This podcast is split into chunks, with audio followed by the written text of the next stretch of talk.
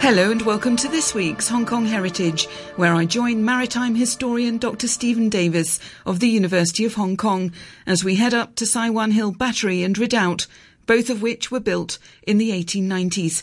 A redoubt is a fortification often square in shape, and a battery is a fortified emplacement for heavy guns, so cannon for shooting shells. I learn how huge guns were hauled manually up the hill, a term called parbuckling, how far shells in those days could fire, and about the oldest geographical marker in Hong Kong, which tragically has no heritage status whatsoever.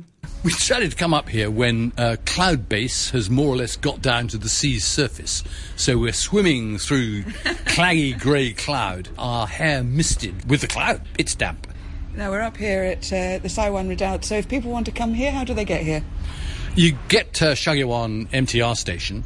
Do you then try and work out how to get through the labyrinth of the bus station, the flyovers, and eventually uh, you'll stumble past a building site and across some steps. The steps go up onto the fast road from Shau Kei Wan to Chai Wan. You just walk up the left hand or eastern side of that until you come to the left turn to the Lei Yue Mun holiday camp. And halfway up that road, because you can't go into it unless you're a permitted person, but somebody's thought about being able to get up here for the local residents for whom it's their recreation. And halfway up, you'll see a little turning on the right with delicately painted pink railings. Hello Kitty has come to Kei Wan. And the pink railings take you up a whole bunch of steps, which take you on the road that, as far as I can work out, was put in in the 1930s when the battery here was reinvigorated. And you're then on the road and you just follow it up, and eventually you get to the top of Sai Wan Hill. As we came up in the road, there was a couple of rings.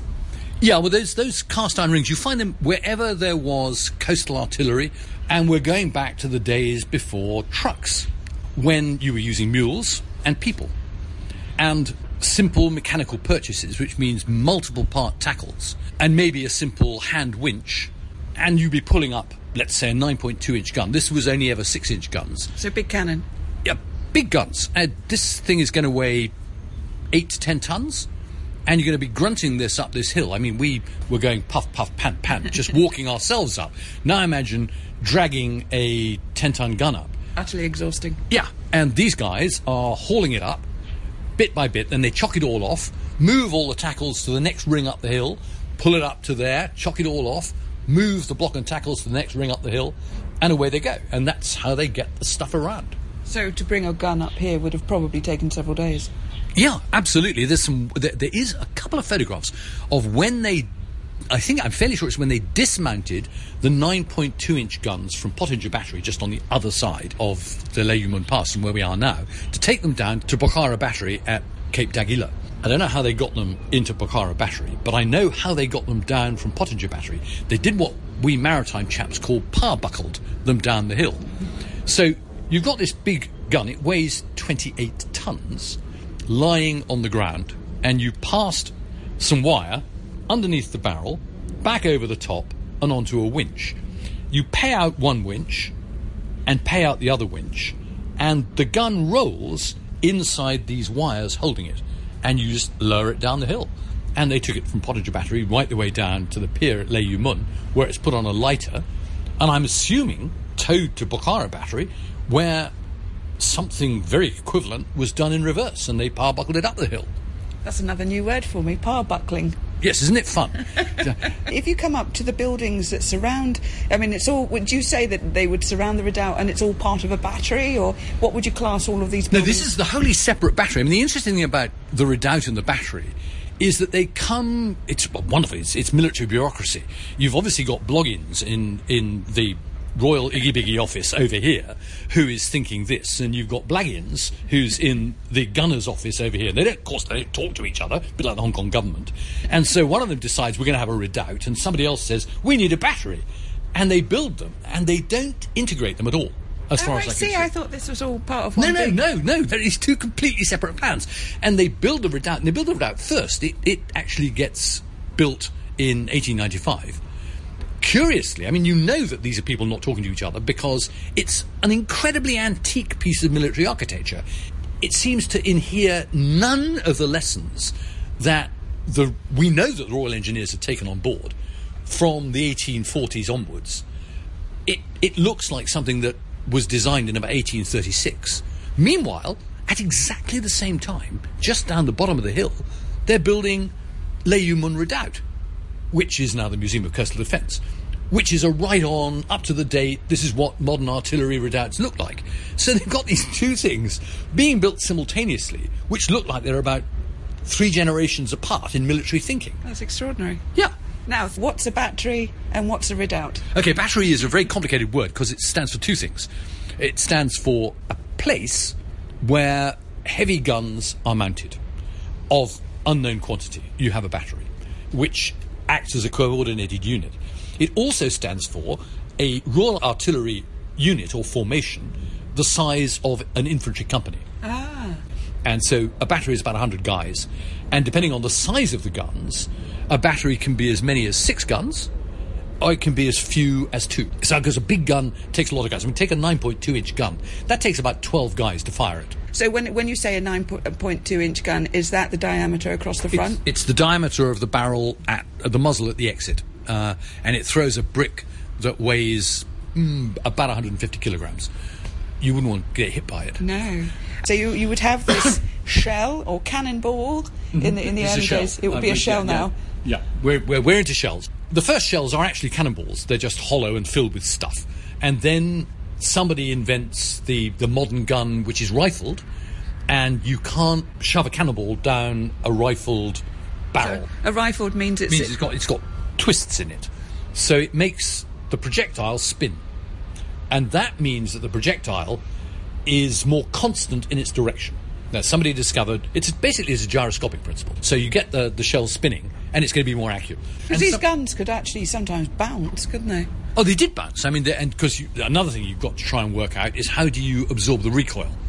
Uh, this is Newton. Every action has an equal and opposite reaction. So when you're basically exploding a massive amount of cordite, well, it's late 19th century gunpowder, and throwing a projectile out of a barrel, the gun is basically going to try and take itself back. There's a lovely story of a Tai O police station back in the 1950s or 60s was being visited by the divisional commander, and the guy in charge, the Marine Police were always a fairly hilarious bunch, decided he was going to greet his commander in an appropriate fashion. And there was an old cannon sitting in the Marine Police Station compound there. So they broke down some firecrackers and stuff for some gunpowder and, and loaded the cannon with some stone and wadding so that when the divisional commander's boat came around the headland, they could fire a salute. Oh no! But what they hadn't worked out was how to deal with the recoil. They hadn't even thought about it. So the launch comes round, there's a great bang. A projectile whizzes over the top of the launch and splashes into the water, uh, not so far away. Meanwhile, the cannon just shoots straight through the wall back, and there used to be uh, a bricked up hole in the wall where the cannon recoiled without any check. So recoil matters. So yeah, watch for the recoil. So here up at Saiwan, you've got this battery and also the redoubt built simultaneously but differently. almost simultaneously differently. The redoubt was actually built first in 1895. The interesting thing is we cannot find a firm date of starting building. The best we've got is an as-built drawing from 1895, and you're not likely to do a drawing of what it looks like when it's built unless it's been built. By that time, they've also agreed to build a battery here, which is part of coastal defences. It's going to be a six-inch gun battery, buddied up with some guns down in Lei Yue Mun, so that you've got a coverage. Meanwhile, oh, we'd never thought this would happen. In 1898, we annexed the new territories. So suddenly we got the other side. So the whole coastal defence thinking has to be gone through. So was a that a bit, bit of a surprise? Yeah, yeah. I mean, nobody's actually expecting it. Yes, everybody wanted it, but when you're planning defences, you've got to defend what you've got rather than what you hope you're going to get. And so all of this stuff is part of British defence thinking before acquiring the new territories. And as it's being built, they acquire the new territories. And this completely recasts the whole nature of the east end of Hong Kong Island's defences. Why? Because you're now controlling both sides of Lei Yue Mun Pass. Once you've got both sides, clearly you can defend the Lei Yue Mun Narrows from both sides. And one of the problems with here, from the point of view of defending the eastern approaches to Hong Kong, is that Mount Collinson gets in the way. So they can't see straight down. As soon as they've got the other side of Lei Yue Mun, you can look straight down the Tathong Channel to Waglan Island, which means that your principal artillery is going to be moved. And these guns, which are six inch guns, which in those days had a range of about eight miles, they're actually already, they've got a longer range than they can see. So you're saying you've got an eight mile range, so you could fire something off here, and where could you reach? Eight miles would get you a bit beyond Waglan, or it would get you over to the nine pins, a bit beyond the nine pins. So it was basically against incoming ships. Yes, exactly. That's that's what it was. And of course, this is relatively early. By 1910, beginning of the First World War, six-inch guns are able to shoot 10 or 11 miles. So to explain to a non-military person, once you've got the the other side, are your guns still facing the right way? Are they still useful? These guns here are not really doing any useful job. So in 1913, they're taken out of commission. So you build this, it comes into on stream in 1903 or 1904. Ten years later, they say, yeah, bad idea. We've now got the other side where we can put all our guns. We'll close this one down. And they close it down. So this, this lovely piece of late 19th century military architecture is sitting here without a use. Meanwhile, they completed the redoubt as in 1895. And in double short order, they realized this antique piece of military architecture has got no use at all. So it just sits there, completely unused. You can see that the catchment over there, because what you're going to see when we get up to the redoubt, but you can't see this because of the trees. The redoubt in the 1930s, so this lot's all been decommissioned in the first decade and a half of the 20th century. And it sits around doing nothing until everybody has a rethink in the 1930s. Can't have wasted real estate. So they decide to convert the old six inch coastal defence battery into an anti aircraft battery because we suddenly realised that aerial warfare is the thing that's happening. Mm. So we better have something that's going to do something. I mean, anti aircraft guns were the silliest idea that anybody has ever had. If you look at Second World War records of the number of shells that were thrown into the air against aircraft on all sides during the Second World War, only about under 5% actually found a target. Oh, is that right? Yeah. Oh God, it was it was hopelessly inaccurate. it, was, it was useless, basically. But anyway, it, it was all all they had to do. Then no guided missiles. You couldn't throw stones. Looking across here, though, where you say, "Oh, we can't see it because of the trees," when this was built, there would have been no. Oh yeah, because it was. I mean, the whole place was bare as bare as bare. Hong Kong was bare for the most part, right the way through until the 1950s, 1960s. One of the great unsung. I remember government some years back had little a little public competition thing. Name the great things that government has done, and, and and and then of course they commandeered the whole thing. They were they're going to tell you the great things we have done. so they commandeer this and they list this, I think, the eight great things they've done. And the one thing that they failed altogether to mention, which is a genuine, major, major, wonderful achievement, is the greening of Hong Kong.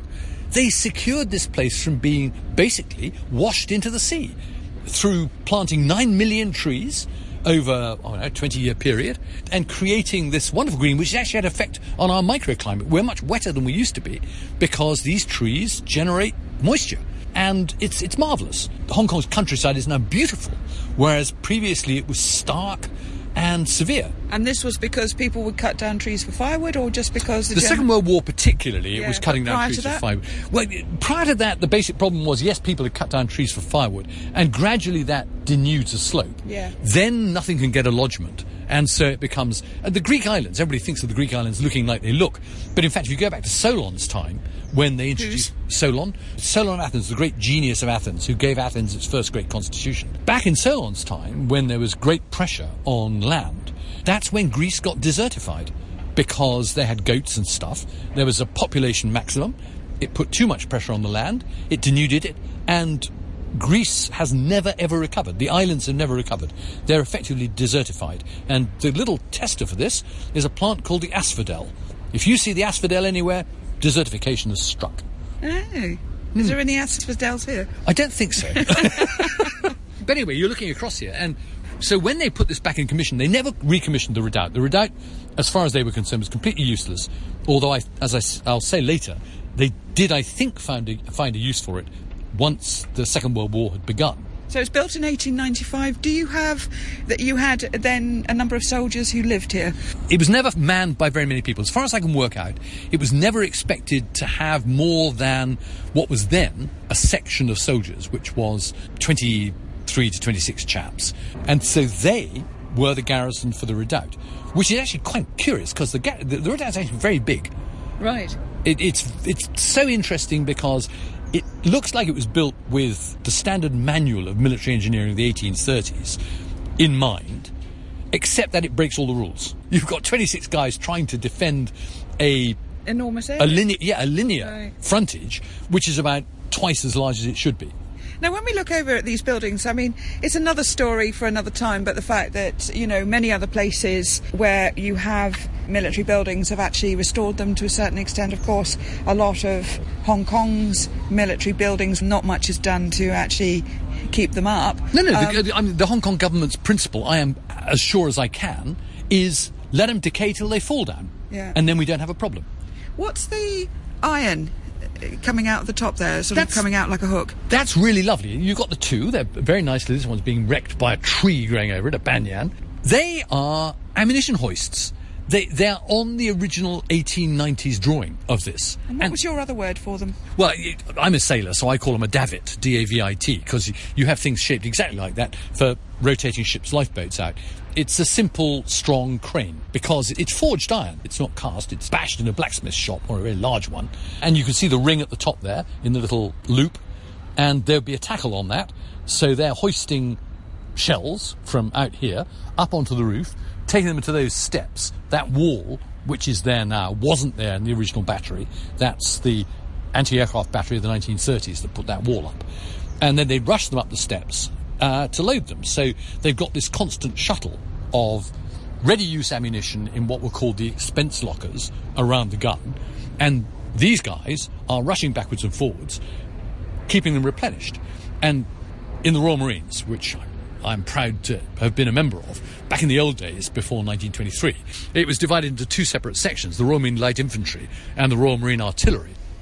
And the Royal Marine Artillery was sometimes known as the Buffaloes because hefting these shells around, it's like Yes. permanent weight training. When I think of these men, you know, they would have had dysentery, malaria, all of these issues of tropical, having to work in intense heat, no mm-hmm. air conditioning. Physically, it was hugely demanding. But also, when I think about people before trucks, any form of Motorised transport, Yes. basically mechanical assistance. Yes. Yeah. I mean, it must have been a very tiring life, or were you just super strong? I just think human beings are enormously adaptable. And if this is what normal is, Yeah. that's what you do.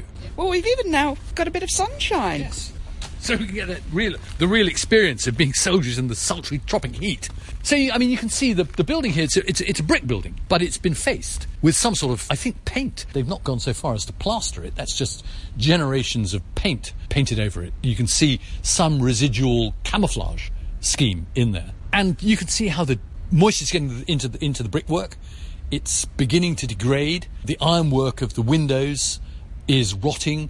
You've got epiphytic plants growing all over the wall.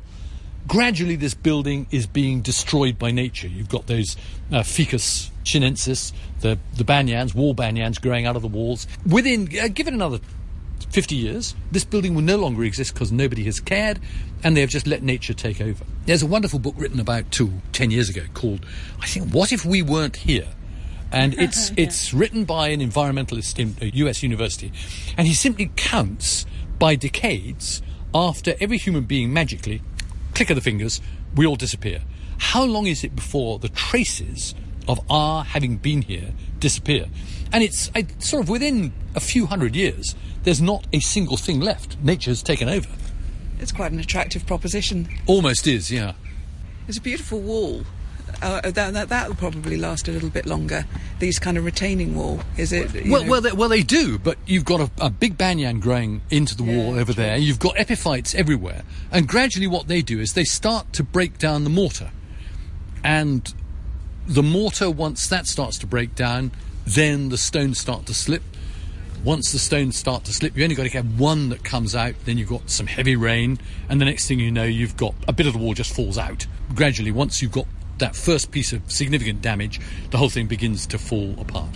You were saying that uh, in the Second World War, this wasn't even on the map. Eh, Well, it wasn't in the plans. I mean, Yeah. the, the, the, the battery was, but the redoubt was left unmanned.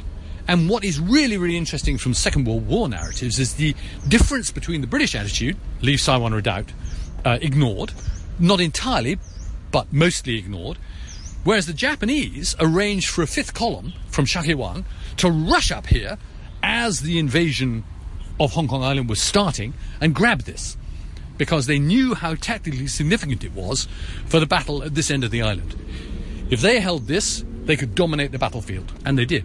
So we're going up this way because what we're looking at is the original entrance to the redoubt, which disappeared when they turned the north end of the redoubt into a reservoir in the 1930s. It's going to be very slippery, so you've got to be very careful. This was the access to the redoubt up these narrow stairs. You see, there's there's an original railing. Oh, yeah, they're covered in moss. You come up here, and this is where the pipe came, which fed water. You see these brick butts here? It came from Mount Parker, dropped down under the Shau Kei Wan Road, it came from a catchment up here, and obviously the catchment was slightly higher than here, so that there was a nice siphon delivering water for the increased number of soldiers as a result of the expansion of Mun Barracks. And so they did find a use for Sai Wan Redoubt, which was to turn it into a reservoir. Now here you see you can see a doorway. This is the original doorway.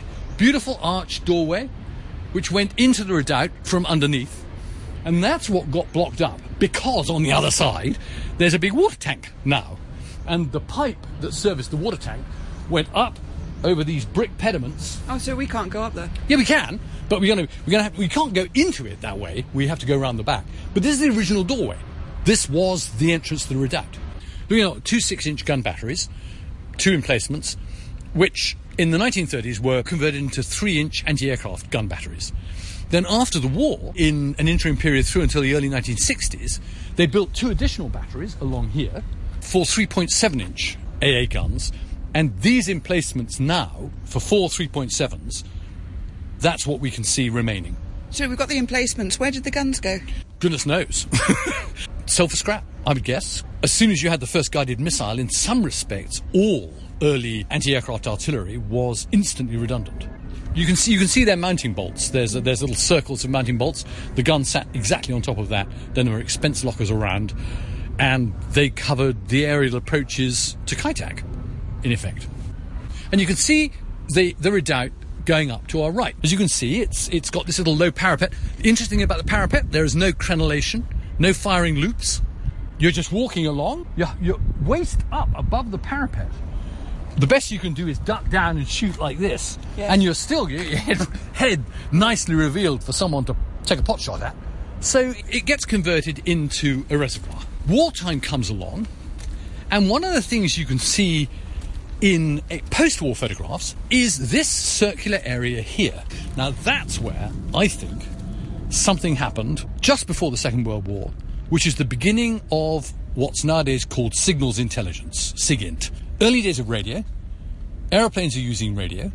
Radar's not yet invented, but somebody thinks that by listening in on radio, you can hear incoming enemy aircraft talking to each other. You can get a direction finding bearing on them, so you know which way to look to get your early first sighting, so you can get the guns lined up and shoot.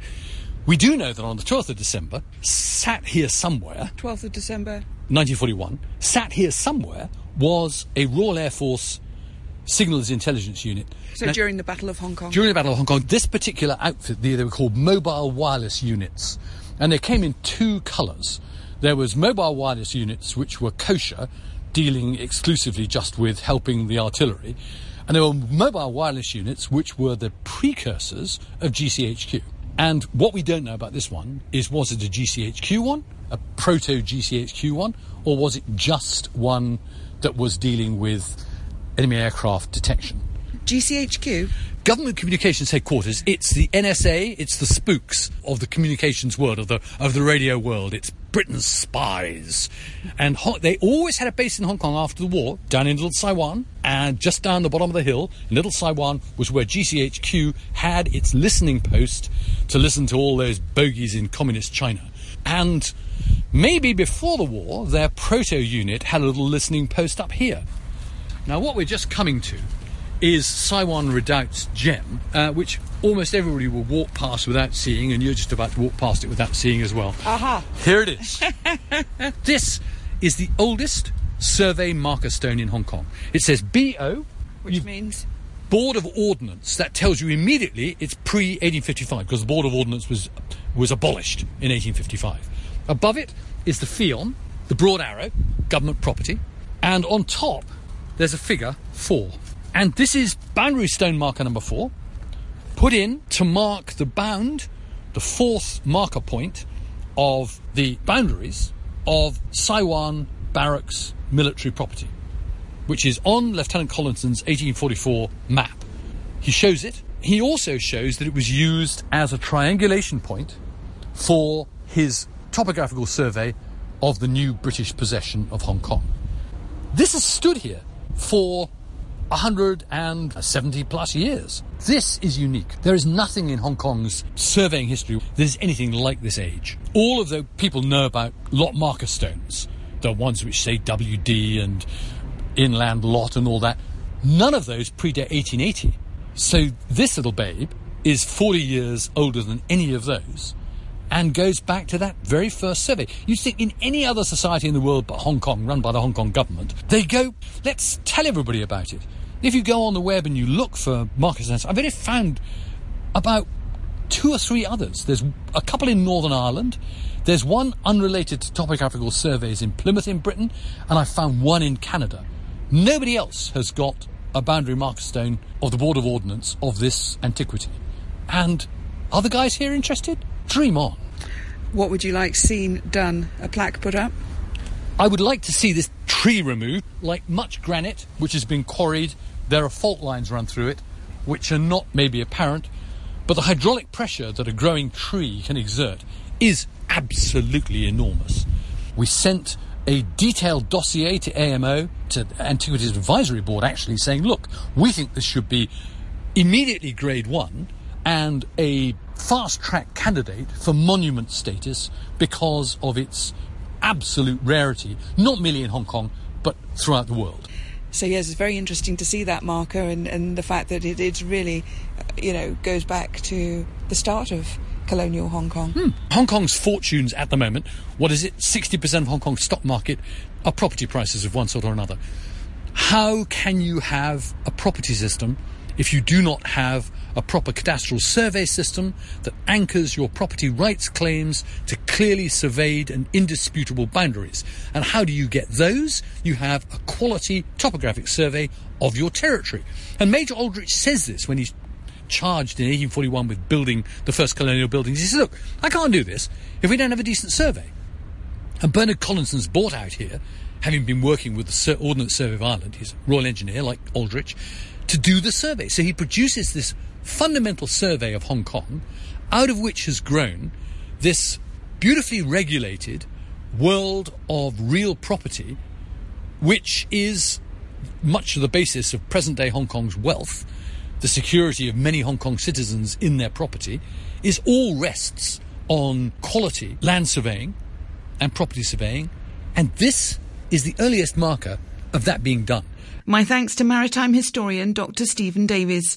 Despite discovering this major historic marker and applying to both the Antiquities Advisory Board and the Antiquities and Monuments Office for Grade 1 or monument status for the marker in 2015, Stephen has yet to receive a response. Thanks for listening and join me next week on Hong Kong Heritage.